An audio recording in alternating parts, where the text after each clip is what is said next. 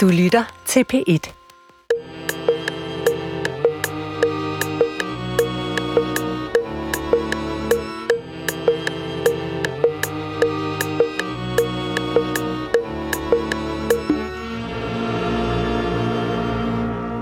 Goddag, mit navn er Peter Lund Madsen, og rigtig hjertelig velkommen til Hjernekassen på PET.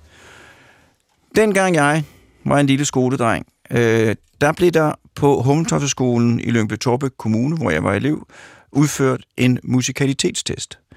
Og øh, så øh, efter den, øh, så blev dem, der havde klaret musikalitetstesten godt til nogenlunde, øh, de blev så øh, kaldt ned og blev tilbudt og, øh, at lære at spille et instrument. Øh, og jeg tror nok, det var sådan, at de mest musikalske blev kaldt ned først. Og jeg kan sige, at jeg var ikke en af de første, der blev kaldt. Men jeg blev kaldt, øh, og jeg fik muligheden for at lære at spille violin, hvilket jeg takkede ja til. Øh, og øh, jeg begyndte at spille violin, øh, og jeg øvede og trænede, øh, og den store dag oprandt, øh, hvor jeg skulle spille til afslutningsarrangementer. Øh, og det, jeg havde fået lov til, det var at spille sur, sur, sur lille bi omkring solo på scenen, og det gjorde jeg. Og jeg synes, set selv, synes sådan set selv, det gik godt, øh, men i pausen overhørte jeg en samtale mellem den allerøverste leder af musikskolerne i Lyngby Torbe Kommune og en af hans øh, underordnede ansatte, hvor han sagde, vi skal til at holde op med de solooptrædener. Der stod en deroppe og spillede sur, sur, sur, så pivende falsk. Det kan vi ikke være bekendt. Og øh, ja, øh, det var jo øh, et af mange nederlag. Øh, og øh, jeg fortsatte, selvfølgelig man skal ikke gøre op, jeg fortsatte starten, eller ansatsen til en musikalsk karriere, fik en ny øh, musiklærer, Peter Fabricius. Ikke at han fik så meget mere ud af mit talent, men han er en af de mennesker, jeg tænker tilbage på med den største glæde. Han spillede, han spiste Piratas, og var en, en rigtig god øh, lærer og virkelig godt selskab. Men i dag, der skal det ikke handle så meget om min musikalske karriere. Den skal til gengæld handle om det, der startede en musikalsk karriere, nemlig violinen. I dag har vi tre eksperter i studiet. Velkommen til dem. Velkommen til lytterne. Velkommen til Hjernekassen på P1. Du lytter til Hjernekassen på P1 med Peter Lund Madsen. Og i dag, der skal det handle om violinen, og derfor har vi to violinbyggere i studiet og en aktivt udøvende violinist. Og første violinbygger, det er dig, Ole Vamstad. Er det rigtigt udtalt? Ja, det er tæt på. tæt på. Velkommen til dig. Tak for det. Og vil du ikke lægge ud med at fortælle lidt om dig selv, og hvordan det endte med, at du blev violinbygger? Jo, jeg er jo, som man nok kan høre, oprindeligt fra Norge. Ja. Øh, hvor jeg også startede min uh, uddannelse til violinbygger.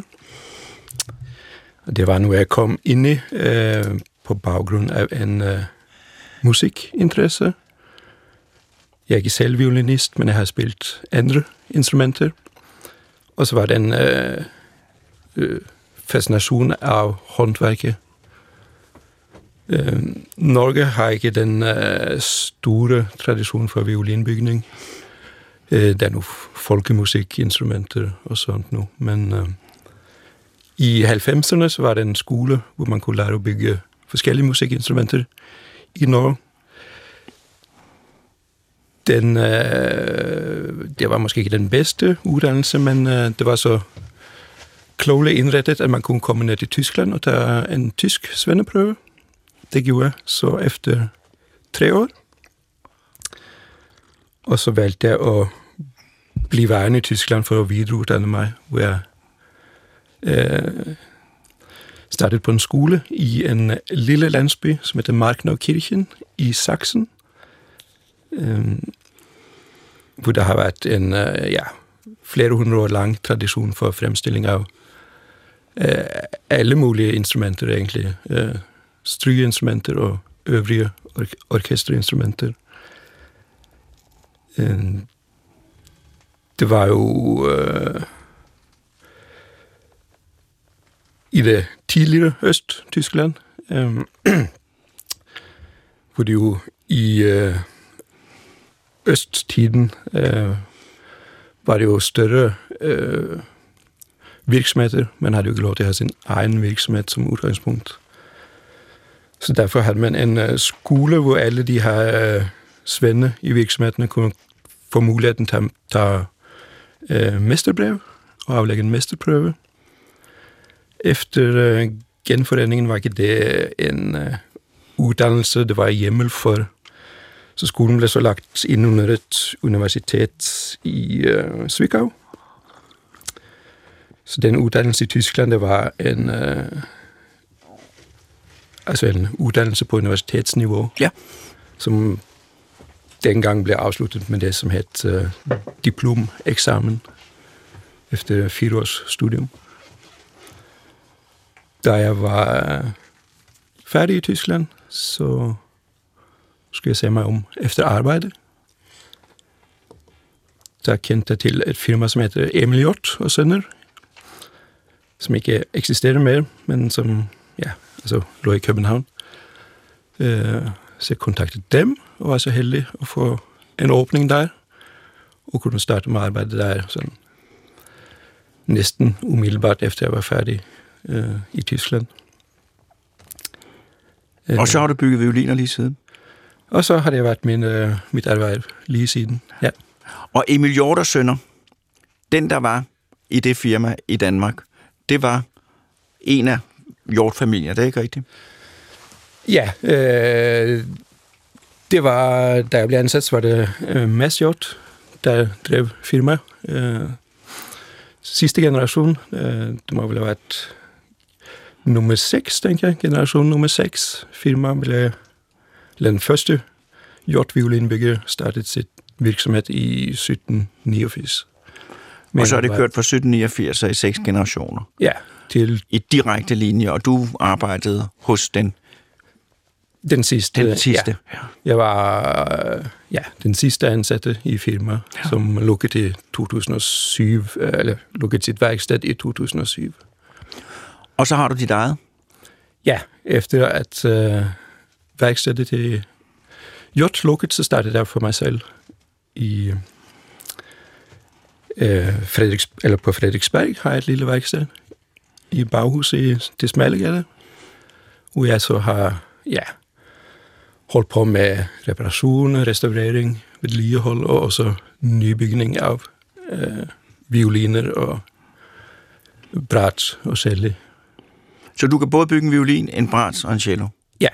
Ja, det er jo bygget op på stort set samme måde. Godt. Jamen, vi kommer tilbage til dig om et øjeblik. Du lytter til Hjernekassen på P1 med Peter Lund Madsen.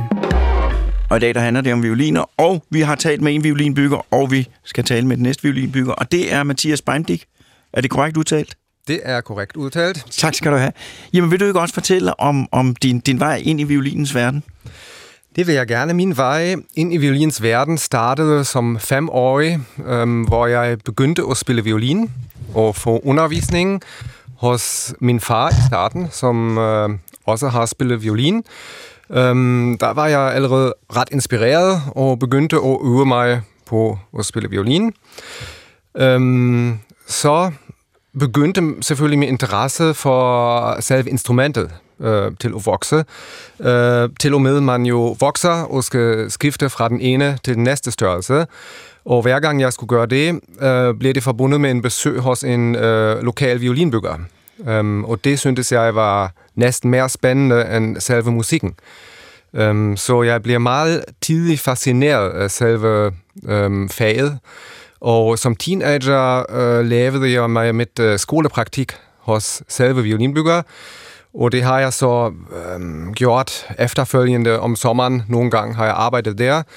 Og så efter stu- ja, et tysk studentereksamen, som hedder Abitur, har jeg så besluttet, at jeg vil øh, gøre det professionelt, og øhm, har ansøgt øhm, hos en tysk violinbyggerskole i Mittenwald.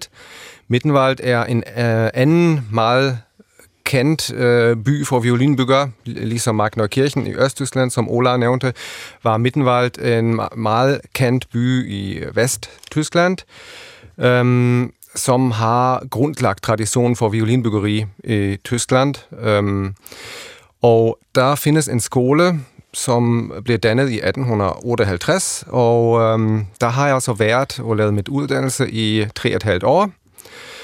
Hvorefter jeg, ligesom Ola, bliver ansat i Danmark hos Emil Hjort og Sønner. Øhm, der har jeg arbejdet i tre år, og derefter gik jeg faktisk til Tyskland igen, hvor jeg har arbejdet i byen Berlin i to forskellige store firmaer, som øh, også var specialiseret i restaurering af instrumenter. Øhm, efter de tre ansættelser har jeg øh, besluttet at lave meisterprüfung, altså mesterprøve på dansk, ja. som er den højeste grad af uddannelsen, som man kan opnå i Tyskland. Øhm, og derefter har jeg så åbnet mit eget forretning i Berlin, faktisk, som jeg så efter ret kort tid har besluttet at flytte til København igen. Øhm, og så kom jeg til København og åbnede mit værksted øh, ved Israels Plads, altså midt i byen. Øhm, og øhm, siden da har jeg været selvstændig med korte afbrydelser. Jeg har i en kort periode også undervist på violinbyggerskolen i Mittenwald. Øh, men øh, kom så igen tilbage til Danmark og er efterhånden havnet i Hvidovre, hvor jeg har mit eget værksted derhjemme. Det tror jeg, jeg kører forbi, når jeg kører på min cykeltur. Ligger det nede ved Damhussøen? Nej, den ligger en, uh, godt, et godt stykke Nå. længere syd fra Damhussøen, men ikke så langt væk derfra. Og det er ikke det. Okay, det var Nej. et tidsspring. Men uh, er, er, er der flere violinbyggere i Danmark end jer to? Ja, vi er, er, hvor mange er vi, Ola? Ni? Eller? Ja, vi er vel uh, omkring de ni, ni uh, ja, hvad skal man Ni sige? professionelle, professionelle violinbyggere, Så det er alligevel som driver deres eget værksted. Ja, men det er alligevel et ret stort miljø, når man tænker på, at det er en ret specialiseret ting. Det kan man sige, men øh, vi har også mange byer i Danmark, hvor der slet ikke er nogen violinbyggere. Ja. Og øh, når man sammenligner med Tyskland til eksempel, så har du alene i Berlin bestemt 40 violinbyggere, eller 50. Så i forhold til det er der ikke så mange, kan man sige. Så der er stadigvæk et stykke. Det er også et større land, men alligevel, ja. forholdsmæssigt er det stadigvæk ikke så imponerende. Den sidste, vi skal have en jingle. Du lytter til Hjernekassen på P1 med Peter Lund Madsen. Og i dag der handler det om violiner, og vi har talt kort, introduceret to violinbyggere, og nu vil jeg gerne tale med min tredje gæst, Mette Smittel, violinist. Du kan ikke bygge en violin, men du kan spille på den. Øh, vil du ikke også fortælle mig lidt om dig selv, og hvorfor du er sådan så glad for violiner? Jeg er vokset op i Holte med en ungarsk jødisk far og en øh, jysk mor. Så min far var jøde, min mor var jøde. Og øh, jeg startede med at spille violin som seksårig nede på Holte Gymnasium. Det var den skole, jeg gik på. Og der var en øh, musikskole på selve skolen. Så det vil sige, hvis du mødte klokken 9 om tirsdagen, så kunne du gå til violinspil fra 8 til 9. Og det var jo meget smart. Så øh, ja, der var to violinlærer ansat, og det var et fraskilt ægtepar, der var ret uvenner. Herre og fru Skorbæk. Og jeg gik hos fru Skorbæk, og hun var mild og god og rar. Herre Skorbæk var ret skrab. Men hende spillede jeg jo hos alle årene. Fra første, G, eller fra første klasse til og med 2G. Fordi der var også, øh, altså så gik jeg sådan noget musiksproglig, da jeg kom i gymnasiet. Øh, så hele vejen igennem spillede jeg violin og gik i, øh, til orkester. Så var det i 3.G valgte jeg så at få en anden lærer. Så fik jeg Milan Vitek, en meget, meget dygtig, på det tidspunkt var han professor på konservatoriet. Ham fik jeg som privatlærer. Og så gik jeg hos ham et år, og han lærte mig rigtig meget med klang og tone, øh, hvordan man får det frem på en violin. Altså bueøvelser, bueøvelser, bueøvelser. Jeg måtte slet ikke bruge min venstre hånd i to måneder. Hvor du skulle stå og træne? Træne bueøvelser. Ja. Og så efter det, så var det jo så sådan, at jeg valgte at læse engelsk på universitetet et par år, så der slap jeg den lidt. Og så vendte jeg tilbage med at, at spille på Vestbjerg Højskole. Det var en højskole, der lå i Jylland. Den er lukket nu. Musikhøjskole. Og der kom jeg i gang med at spille violin for fuld power igen, men det var så meget romaernes musik, jeg tog fat på der. Og den øh, Roma-tradition inden for, for den slags musik, den er meget eksotisk, og der findes enkle melodier, men også meget virtuose melodier. Øh, og, og så de der helt velsmert melankolske. Så jeg, jeg blev meget forelsket i den genre, og, og har spillet den sådan set siden. Men efter Vestbjerg søgte jeg på konservatoriet i København og kom ind på det, og gik der i, i nogle år og tog eksamen fra, fra klassisk konservatorium.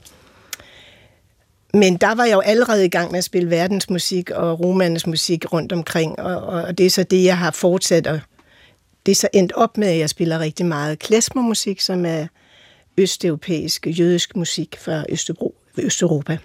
Så du startede faktisk det samme sted, som jeg gjorde i, i, i, i musikundervisningen i skolerne. Du har bare, Ja. du har, du har bare bragt det lidt videre, kan man sige. Jamen, øh, og du er stadig fuldstændig, selvfølgelig, vild med violinen. Ja, det må man sige. Det er jo fuldt med, fra jeg var seks år gammel, ikke? Så det Ja. er jo en fast Men så, så vil jeg jo gerne spørge jer alle sammen, øh, mest, mest violinbyggerne her til, til, til en begyndelse. Hvorfor er, hvad er det, der er specielt ved at bygge violiner? Hvorfor er det, øh, øh, hvad det hedder, øh, Mathias, du var jo fascineret. Det var det. Ja. der sugede dig ind. Hvad er det, der, der sugede dig ind ved det? Øh, Jeg synes, at violinen er et fantastisk genstand for det første, fordi du arbejder med øh, instrumenter, som er oldgamle. Altså violinen øh, findes jo i sin form, øh, som den står der i dag, siden ca. 1500 something.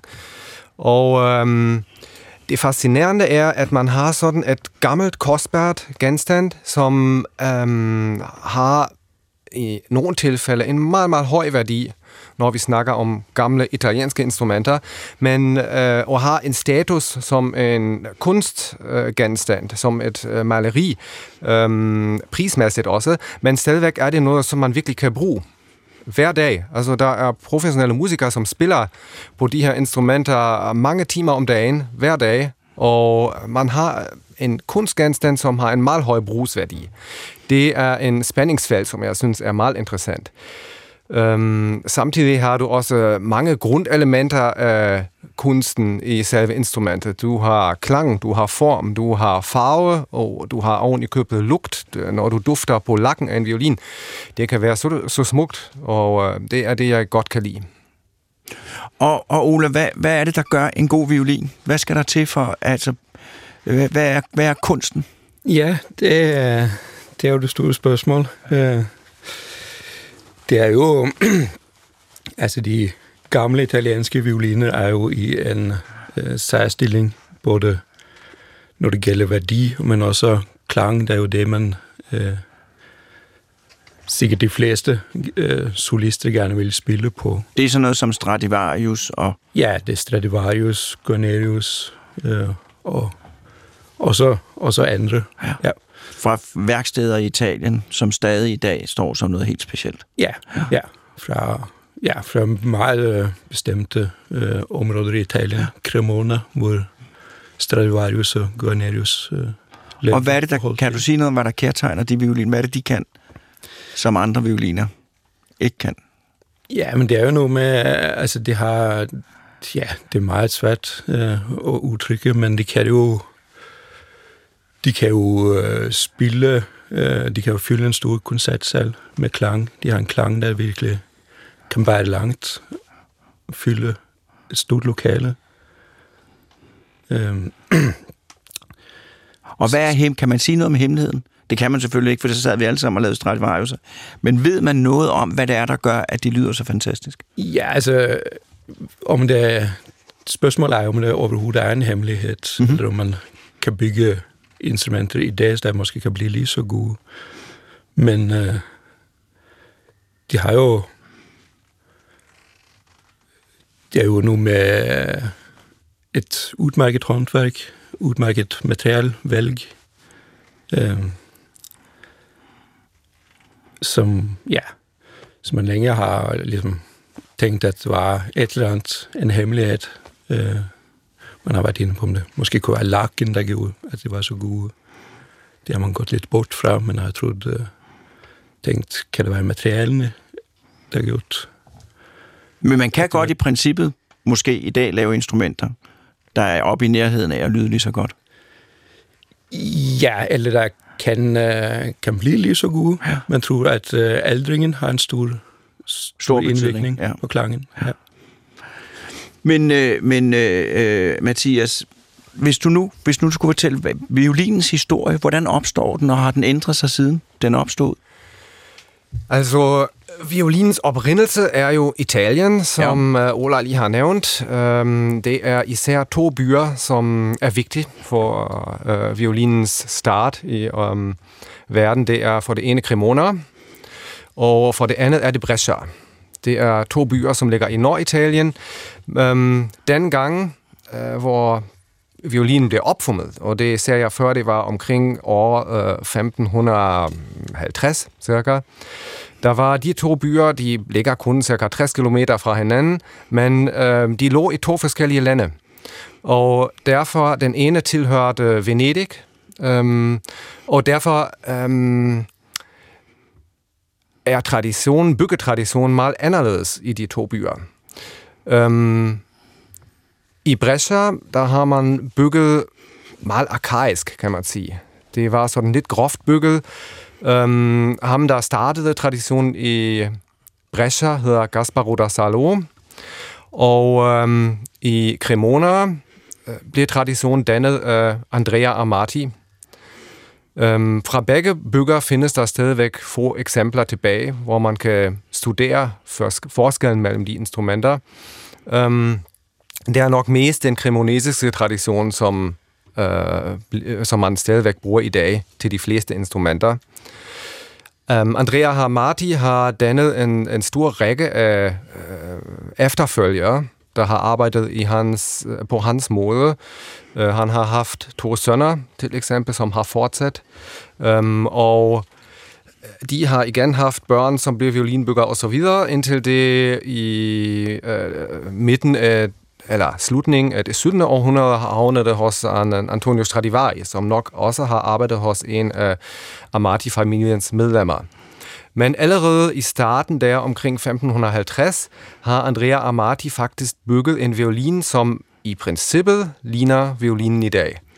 Der er små forskelle i forhold til valvning og dimensionen og længden, Um, og så var den selvfølgelig opmonteret barok, altså på en barok måde. Det betyder, at man har brugt andre strenge dengang, end man bruger i dag. Um, og der var også små forskelle i selve konstruktionen af halsen og noget ind i instrumentet. Um, men i princippet, selve princip, fysikalsk og akustisk, er det samme som i dag. Og det er de samme instrumenter, man bruger? Det er de samme instrumenter, man bruger, og du kan også sagtens finde Amati-instrumenter, som øh, bliver spillet på i dag, selvom de er så gamle. Um, men efter øh, øh violinen blev opfundet der i Italien, kom den faktisk ret hurtigt videre til andre europæiske lande også. Så øh, violinbyggertraditionen blomstrede også i Tyskland, øh, senere hen også i Frankrig, i England. Øhm, også i Danmark har vi jo meget tidlige bygger, som vi nævnte, firmaen Hjort, som bliver grundlagt i 1789. Så traditionen er ret gammel. Og um, der var jo en stor ähm, musikkultur ähm, i de europæiske kongehuse. ähm, også i kirkerne bliver der lavet rigtig meget musik, og derfor var der et stort marked for instrumenterne. Og det er sådan, at hvis du og Ola, I tog på en, gik ind i en tidsmaskine og tog ned til der Italien i 1600-tallet, så kunne I godt, efter lidt kort intro, så kunne I godt, kunne I godt gå ind på værkstedet og, og være med til at bygge violiner. Det kunne vi i princippet med det samme, fordi ja. øh, den måde, man bygger violiner på i dag, har stort set ikke ændret sig. Vi er et af de håndværk, som virkelig har beholdt deres øh, måde at producere tingene på. Det er helt anderledes i andre fag, ligesom snedkeri, hvor man er, har skiftet meget fra håndarbejde til maskinarbejde. Det har man slet ikke i violinbyggeri, og det er også en, en del af det, der er meget fascinerende ved at bygge violiner, men også reparere violiner, at man øh, holder, øh, eller beholder de gamle værktøjer og øh, arbejder på en meget, meget traditionel måde. Godt, det kommer vi tilbage, men du skal med Du har jo, du har, du blev glad for violinen der tidligere, og den har fulgt dig gennem hele livet, og du har taget en violin med.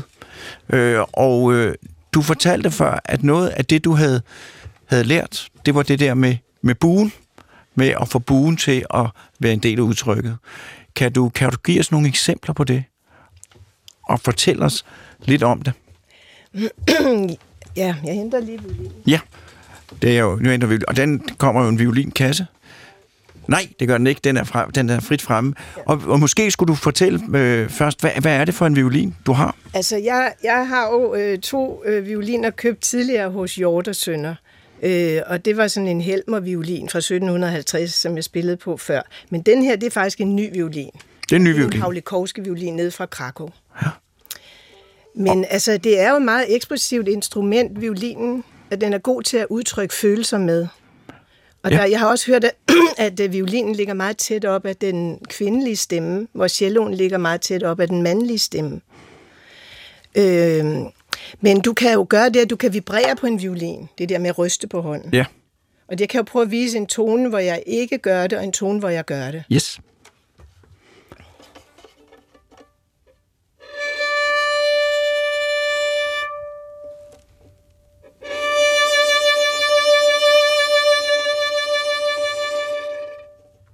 En anden ting, du kan gøre, det er, at du kan lave et øh, glissando, det vil sige, at du glider fra den ene tone til den anden. Øh, også en måde at, at udtrykke noget på.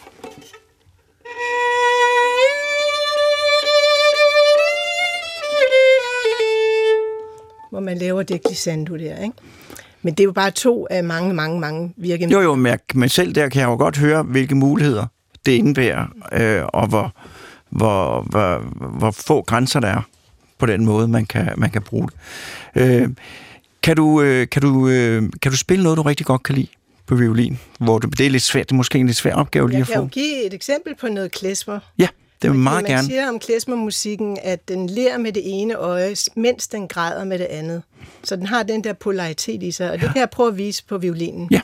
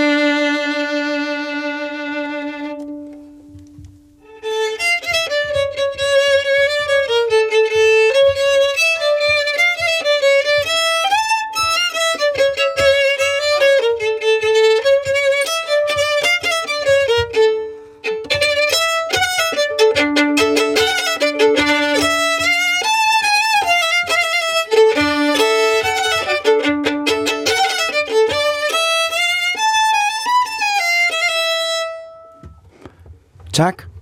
Og det er altså bare et lille bitte instrument, som der kommer alt det der ud af. Øh, jamen jeg kan godt forstå, at, øh, at det kan man, at man kan være fascineret af det. Jeg vil spørge de to violinbyggere. I reparerer jo både gamle violiner, og I bygger violiner fra grunden af. Hvis man skal bygge en violin fra grunden af, hvor får man så træet fra? Og hvordan udvælger man det rigtige træ? Og hvad gør man? Ja, så Ola, ja, tak. træ, man, øh, de forskellige træarter, man bygger, er det jo øh, grantræ til violinens top, og så er det ahorn til bund og Ja. sidestykker og hals. Og grantræ, det er typisk noget, man får fra øh, Alperegionen, øh, Dolomittene, Karpaterne. Og ahorn, det kan, være, øh, det kan vel være forskellige underarter, men det er nu, øh, man kalder bosnisk ahorn, som jo kommer fra Bosnien, og også væks, vokser i Italien. Og så er det det, man kalder for bergahorn på tysk, som øh, har en større udbredelse i Tyskland. Så I har nogle helt bestemte leverandører. Ja, det, er, det findes uh, savværk, der er Ja. specialiseret i og levere til musikinstrument. Og så skal du sidde og vurdere, når du får det, og sige, det her, det er det, det, det jeg gerne vil. Ja, man har forskellige kriterier, man vælger ud fra. Øh, både. Er det dyrt?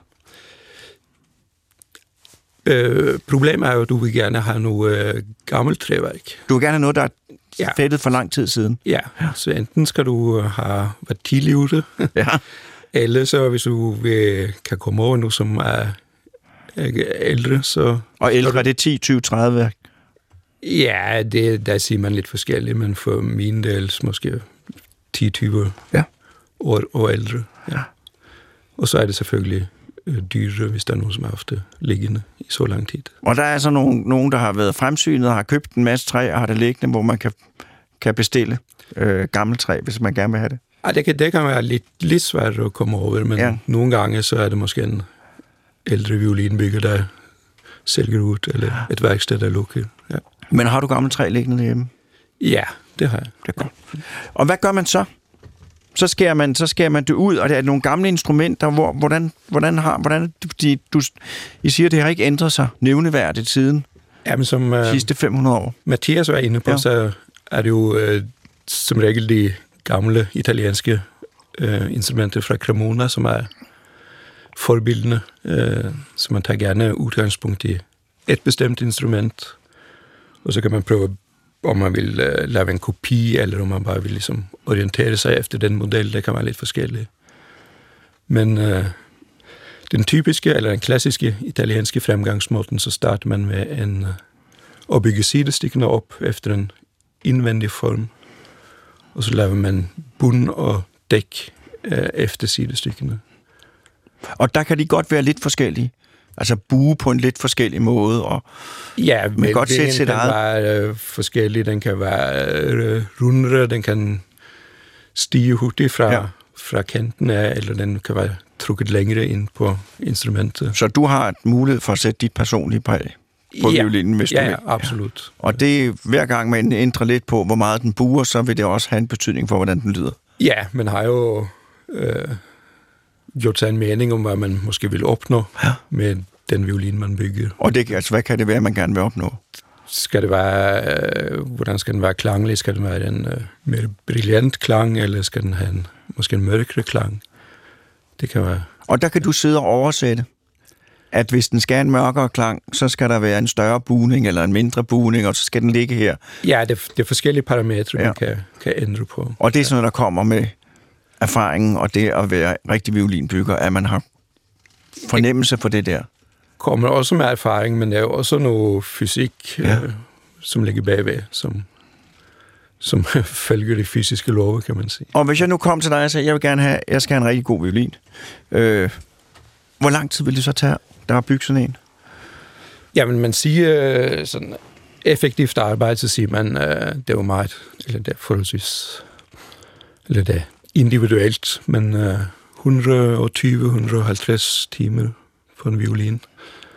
Så hvis man ikke laver andet, og det kan man, men altså, så vil det Ja. tage 3-4 uger, hvis man arbejdede hver gang på den samme violin. Frem til den er klar til lakering, og Ja. så øh, er det forskellige øh, overfladebehandlinger, ja. øh, som man gør inden lakeringen, og man bruger til dels nogle lak, der kan være meget længere om at have det, så øh, Så det er også dig, der lakerer den.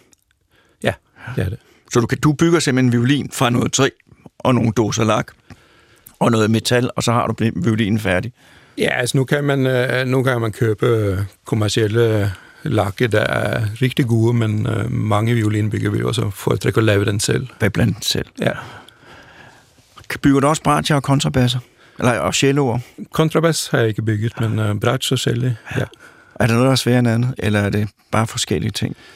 Nej, det er forskelligt. De er jo bygget op på samme måde, øh, men større instrument, så er det med et træ, der skal fjernes, ja. før man sitter igen med en cello. Ja. Så man skal gå lidt med til den. Men Mette, når du skal købe en violin, hvad er det så, lægger, hvad lægger du vægt på? Jamen, det er ikke...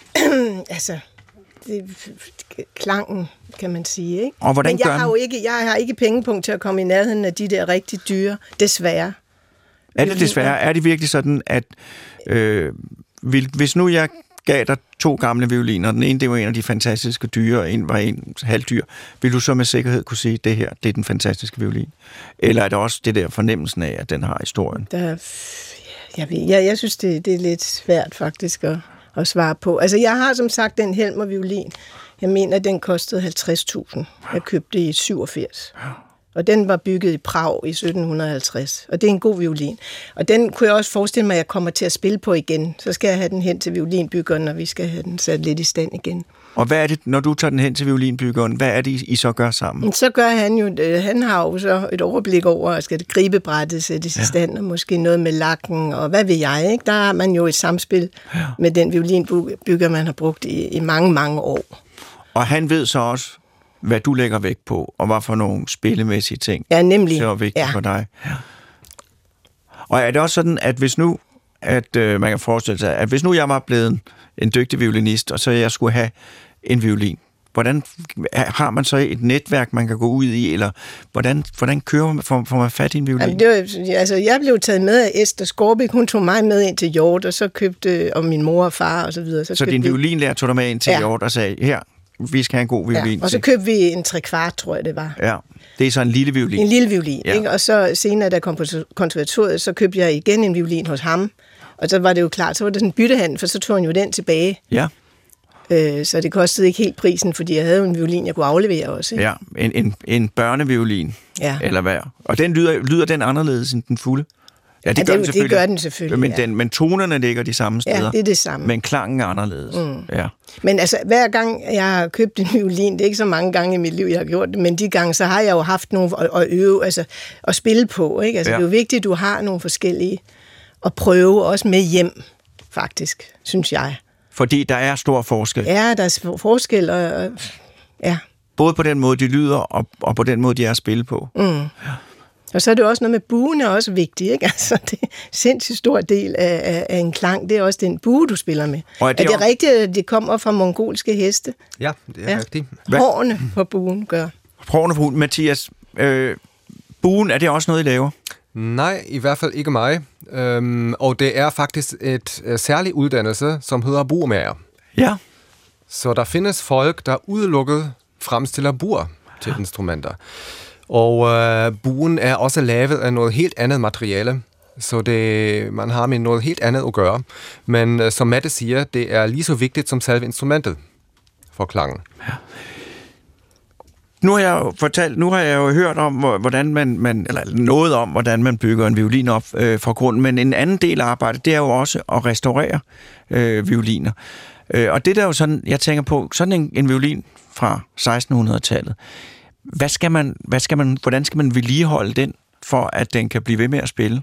Jeg kunne ja, forestille altså, mig, at der var meget tryk på, og jeg ved ikke hvad. Ja, det er korrekt. Øhm, når man restaurerer gamle instrumenter, så er det første fokus selvfølgelig, at man ikke rører den originale substans af instrumentet til øh, at beholde værdien af instrumentet. Samtidig skal den også fungere rent klangligt og fysisk. Og derfor er det lidt en balancegang, hvor man skal afvige, hvad man skal gøre, hvad man skal lade være med at gøre. Og på alle instrumenter findes der jo sliddele, kan man sige, ligesom gribebrættet, som bliver jo slidt ned ved at bruge den, simpelthen. En violinist sætter sine fingre øh, flere tusind gange på det samme sted, og så opstår der et hul.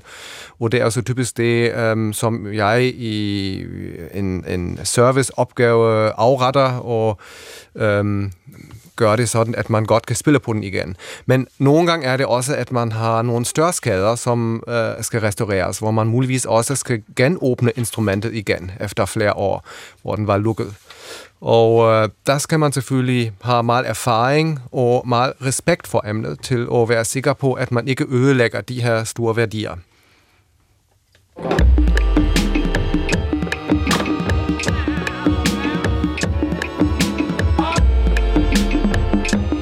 lytter til Hjernekassen på P1 med Peter Lund Madsen. Og i dag der handler Hjernekassen på P1 om violinbyggeri og det at spille på violin. Øh, og øh, jeg er lige ved at tale med Mathias Beimdik om at restaurere violiner, der er flere hundrede år gamle, og nogle gange koster mange, mange, mange penge. Øh, fordi det for var en sådan en rigtig gammel, fin violin. Hvad koster den? Altså når vi øh, tænker på Stradivari-violiner fra den bedste tid, så er det mange, mange millioner. Det kan sagtens være 20 millioner kroner, så noget koster. Og hvad koster en rigtig god gammel violin? Som ikke er en Stradivarius, hvor man ikke betaler os for navnet, men bare for, at det, er, det er en fantastisk gammel violin. Cirka. Ja, det vil jeg mene starter på omkring mellem 100 og 200.000 kroner. Og det synes jeg i grunden er billigt. På den måde at forstå, at det er jo et arbejdsredskab for, for mennesker, ja. og der er et fast antal af dem, øh, og de har alligevel sådan en, en, øh, en særlig værdi i og med, at, at, at det lyder fantastisk. Ja. Så i forhold til så meget andet, så synes jeg jo ikke, at det er, det er fuldstændig vanvittigt. Og hvad med en ny violin? Hvis man kommer til dig, Ola, og skal have en violin, hvad koster det? Det ved jeg godt, det er ikke en pris, men, men sådan i, i range, altså i, i, i i, i, for det, hvad, hvad, i omkredsen af, hvad, hvad koster det? Ja, men det kan være lidt forskelligt, men, øh, men en god håndbygget violin, måske fra 80.000 og opad. Og det er også der, så har du siddet, og så har man siddet og brugt altså fire ugers nettoarbejde, altså fra dag til aften ja, på den. Ja. Plus at der er materialer og alt muligt. Præcis. Ja. Ja. Men det der med at restaurere de gamle violiner, så, så gribebrættet, det skal nogle gange helt udskiftes. Ja, det er korrekt. Og det, er, det, er, det, er, det, er det et stykke Ibenholdt? Ja, det er et stykke Ibenholdt, men øh, det er meget vigtigt, at den er lavet perfekt. Et gribebræt har en valvning, Ja. Og den er stærkere på den dybe streng end på den højeste streng. Og det er meget vigtigt, at den, er, den her valvning er absolut perfekt, fordi hvis der bare er den mindste øh, bjerg på den, så vil violinen rasle, når man øh, spiller en øh, forte eller forzato på den. Og det, er så, hvis og det vil genere musikeren utrolig meget. Ja. Og det samme gælder også, når du har de der huller i gribebrættet, efter du har spillet på den i et år. Øhm, så vil den også begynde at rasle Øhm, når man spiller på den. Og det er meget irriterende for musikeren. Og derfor får jeg, altså jeg har mange professionelle kunder, som kommer til service to gange om året, og hvor deres instrument så bliver fuldstændig gennemset og øh, gennemlimet. Øh, griberbræt bliver afret, øh, stemmeskruerne bliver øh, justeret, eller sådan nogle ting. Så det er helt almindelige service. Og når du siger gennemlimet, hvad betyder det? Det betyder, at et instrument er jo limet øh, med en øh, meget gammeldags lim, som bliver opvarmet, øh, som er en slags gelatineprodukt, kan man kalde det. Øh, og det er den samme lim, som man har brugt 300 år siden. Og øh, det har den fordel, at man meget nemt kan åbne et instrument igen og igen, uden at man ødelægger den. Når du vil bruge et lim fra byggemarkedet, så, så vil man ødelægge rigtig meget. Så man skal jeg ser overhovedet ikke bruge det. da du sagde lim fra byggemarkedet, der var redsel både hos Ola og... Øh, øh, ja, du må gerne sige noget. Jeg vil høre, for der, jeg underviste violin også på et tidspunkt, og der var nogle violiner, der havde sådan en ulvetone, var nogen, der kaldte det. Pludselig får man sådan en ekstra tone. Hvad, hvad går det ud på? En øh, ulvetone er en interferens mellem øh, den dybeste korpusfrekvens og selve stolen. Man kan sige, det er øh, to frekvenser, der prøver at ophæve sig med hinanden. Mm. Og derfor kommer der sådan en hylende tone ud. Ja. Men øh, den der dybe korpusfrekvens er meget vigtig, fordi korpusen er jo et genstand, som forstærker lyden. Og hvis man ikke havde den her korpus, den her hulekorpus med de to F-huller, så ville violinen jo slet ikke øh, kunne larme så meget, som den kan. Man skal stadigvæk tænke på, at sådan en korpus er jo kun ca. 35 cm lang, men den her lille krop, den fylder jo en hel koncertsal, med, uden at den overhovedet bliver forstærket elektronisk. Øhm, og derfor har man brug for sådan nogle fysikalske øh, fænomener, ligesom rulletonen, den kalkulerer man med, og alle celloer til eksempel har en rulletone. Violiner ikke helt så meget, men en cellist skal prøve at leve med sin rulletone. Og hvad er en um, rulletone? En rulletone er, um, den plejer at ligge på, på tredje finger på, uh, på, på G-strengen ofte. Um, og det er som sagt to frekvenser, der ophæver sig med hinanden. Um, nu har man jo ikke en sinusfrekvens, som er en helt lige tone, men man har en kombination uh, flere overtoner, der ligger oven på hinanden. Og når de spiller mod hinanden, så opstår der sådan en øh, hylende tone, og det er derfor, man kalder det for øh, Ulve. ulvetone. Ja. Og det er simpelthen noget, der i og med, at både en violin og en cello er bygget op, hvor en lille kasse øh, og nogle måder, øh, den kasse er forbundet med strengene på, forstærker lyden meget, meget kraftigt, så kan der opstå sådan noget interferens, Ja, lige præcis. som man ikke kan fjerne. Ja, ja, man kan fjerne dem, men man vil ikke fjerne dem, fordi så fjerner man når dem man for. fjerner dem, så fjerner du rigtig meget lyd, Ja. som ligger omkring den her tone. Ja. Um, og det betyder ofte, jo flere rulletoner, eller jo stærkere rulletonen er, jo bedre klinger selve instrumentet også. Ja. Du vil sige, Ole? At man har dæmpere, man kan sætte på strengen eller på instrumentet for at afhjælpe de her toner, men så vil man også dæmpe resten af instrumentet til en vis grad. Ja. Men det er jo, altså, det er jo ikke et mirakel, men det er jo en fantastisk præstation, at man ud af sådan en lille kasse kan få så kraftig og så rig en lyd, at man kan høre det i en helt koncertsal. Og det er jo, en violinkasse er jo ikke ret stor. Og der er det, man må afveje øh, nogle interferenstoner i forhold til en hel masse overtoner og, Ja, og, F- præcis. og smukke klange. Mm. Og det er jo noget af det, som man som violinbygger øh, er, er, er med til at gøre. Ja. Øh, ja, und, undskyld, ja. Ja, og man, øh, man kan selvfølgelig også justere en del. Altså det er ikke kun at bygge instrumentet, meget øhm, at den rigtig perfekte klang har også med at gøre, at man vedligeholder klangen ved at lave nogle små justeringer, der forandrer klangen. Øhm, man har til eksempel stemmestokken inde i instrumentet, som forbinder dæk og bund, og som overfører svingningerne fra stolen til bunden af instrumentet. Og når man rykker den her stemmestok bare en lille bitte smule, så ændrer sig allerede klangen af instrumentet.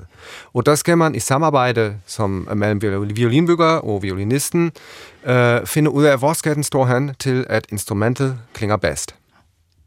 Og Ole, har du også øh, violinister, der kommer til dig, og hvor du ved, han eller hun skal have en violin, der lyder på den og den måde? Ja, det, ja, det er jo, hvis man skal bygge et nyt instrument, så er det jo øh, i, altså på opdrag fra en musiker, så, Så er kommer en musiker. Jeg vil gerne have, jeg lægger meget vægt på... at man jo tit må tale om, Ja. ja. hvad slags forestillinger man har, og ja, hvad det skal kunne. Og, Så er der jo en ting, som jeg har læst her øh, under øh, forberedelsen til programmet, det er jo, at i gamle dage, der var der nogle helt andre strenge, der var på en violin, end dem, der er i dag. Kan I sige noget om det? ja, strenge har, har som typisk en kerne, og så, eller, øh, oprindeligt var strengene lavet af tarm. Kattetarm. Nej, ikke kattetarm, øh, selvom det jo hedder kattegut. Øh, Man mener, at det kommer fra øh, kattelgut, ja. altså kvæg. Øh, Det er lavet af fåretarm, typisk, som bliver spaltet og tvinnet. Øhm, og for at kunne, øh, altså frekvensen på en streng er jo, altså hvilken tone man får, er jo afhængig af længden på strengen, øh, spændingen på strengen og strengens masse. Øh, massen kan jo påvirke med, Hvor hvor meget den vejer. tyk den er. Ja. Ja. præcis. Men hvis man laver en sådan tarmstreng, som er tyk, så vil den være øh, meget ufleksibel og blive uharmonisk. Derfor så har man på et tidspunkt fundet ud af, at hvis man tager en timestring, og så spinder en tynd metaltråd rundt, så kan man få en tungere streng, som stadigvæk er fleksibel, og øh, så også vil klinge mere harmonisk. Og det var vel nu, man fandt ud af sidst på 1600-tallet. Så indtil da, der var det simpelthen tarmstreng. Der var det, man kaldte blank, Ja. blank tarmstreng. Og så fik man strenge med en tarmkerne og en metalbevikling. Og så har man, øh, ja, jeg mener, var i 70'erne, så har man begyndt at lave strenge med en syntetisk kerne og stadigvæk en metalbevikling omkring. Men Mathias, er det det samme pres, man lægger på violinen, som i de moderne og de gamle strenge? Øh, nej. De gamle tarmstrenge, de har haft mindre spænding, og som jeg også nævnte før, så var hele konstruktionen en lille smule anderledes. Halsvinklen var meget mere flad i baroktiden, end den er i dag, men til og med, at øh, koncertstederne bliver større og større, så, øhm, og orkestrene også bliver større. Altså når vi ser på et barokorkester, så er den ret lille, og så i klassik og romantik bliver orkestrene jo større og større, efter man i romantikken pludselig står med en kæmpe symfoniorkester, øhm, og der findes øh, musikstykker, hvor en enkelt violin spiller mod helt symfoniorkester. Og det er en uh, klanglig udfordring for violinen. Og der har violinbyggerne ofte i, altså i dialog bestemt med komponisterne uh, overvejet, hvad kan man gøre til, at instrumentet uh, larmer mere end en får mere volumen. violin. Man får mere klangvolumen. Og det har man så gjort ved at um, forlænge halsen en lille smule, ændre vinklen på den, og også arbejde med mere moderne strenge øhm, som i dag i de fleste tilfælde består af en nylonkerne og er omspundet med forskellige slags metal.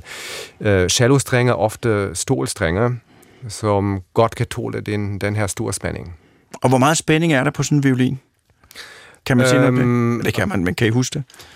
Jeg mener, at det øh, samlede træk fra strængene, det tilsvarer omkring øh, 250 newton.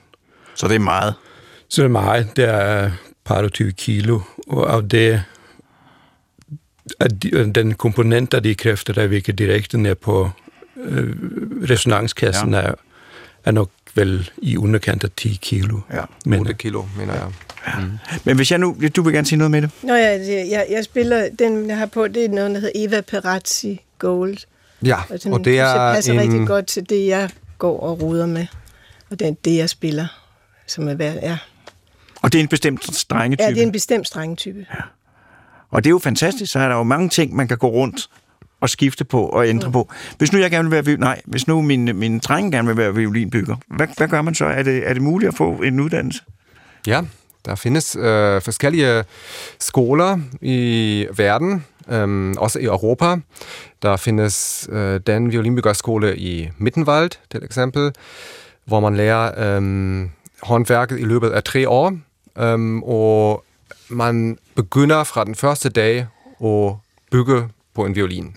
Det er en meget praksisorienteret uddannelse. Man har også lidt teoriundervisning i fag som fysik, akustik, matematik, øhm, musikhistorie osv., øhm, teknisk tegning. Øh, det er den ene skole. Så findes der den skole i Magnerkirchen, hvor Ola har været, så findes en uh, skole i Cremona. Men man skal til? Ja, altså vi har ikke en skole i Danmark. Så man skal i hvert fald til udlandet, når man vil lave den her uddannelse. Men, til, med, Men har I nogen i lærer nogle gange? Nej. Det har I ikke?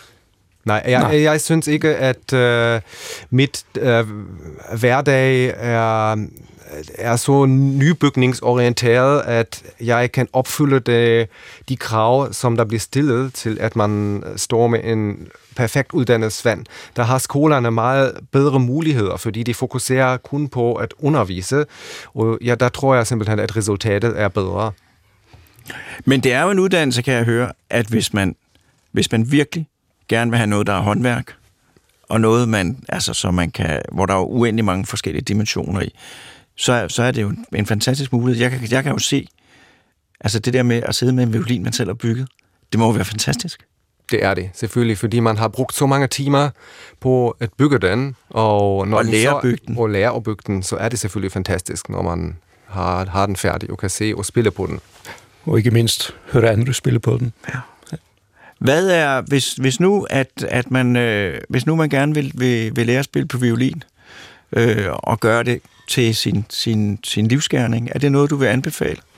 Med helt det? sikkert, helt sikkert. Og jeg sad faktisk og tænkte på det før, hvordan fødekæden er for tiden. Om der er nok, der spiller violin af de børnene, om der, om der hele tiden bliver fyldt op. Det ved jeg ikke, men jeg kan godt anbefale det. Jeg synes, det er et Og hvorfor vil, liv. du, hvorfor, hvorfor vil du gerne anbefale det? Altså, øh, violinen, man kommer meget i kontakt med sine egne følelser, og det er et meget terapeutisk instrument, synes jeg. Og, og det er, når du spiller for andre, den kommunikation, du så kan have. Øh, og, og nu er det jo selvfølgelig, fordi jeg spiller den slags musik, jeg gør. Og hvis du sidder i et symfoniorkester, min søster for eksempel sidder, hun er brassist. Og, og det er jo en, men altså, det er jo, det er jo en fantastisk gave at få at kunne sidde og frembringe sådan nogle smukke lyde og klange, og det fællesskab, der også er omkring musikken, når du spiller sammen med andre. Dengang jeg gik til, øh, til musik, der, der sagde de, at øh, det var et af de sværeste instrumenter øh, at lære at spille på, men det var også et af det, man virkelig, kunne vi jo høre, det ved vi også fra andre, kan få rigtig, rigtig meget øh, ud af. Det kan bruges på en mulig forskellige måder. Det intonationen er svær, ikke? fordi du har ikke nogen bånd på dig, så du skal kunne høre godt. Ja. Prøv at høre, jeg vil, øh, jeg vil sige tak, fordi at I gerne vil komme, øh, og øh, jeg vil kigge på violiner på en helt anden måde, og jeg er simpelthen, jeg er glad ved tanken om, at der stadigvæk i det her land findes folk, der kan bygge en violin for grunden af, øh, og som også kan vedligeholde alle de gamle violiner. Så tusind tak, fordi I ville komme, og tak, fordi du vil spille for os. Og jeg vil jo også sige tak til Morten for producerassistance. Og ellers så er der kun fra min side at sige tak for nu. Pas godt på hinanden og på genhør, om alt går vel om en uge.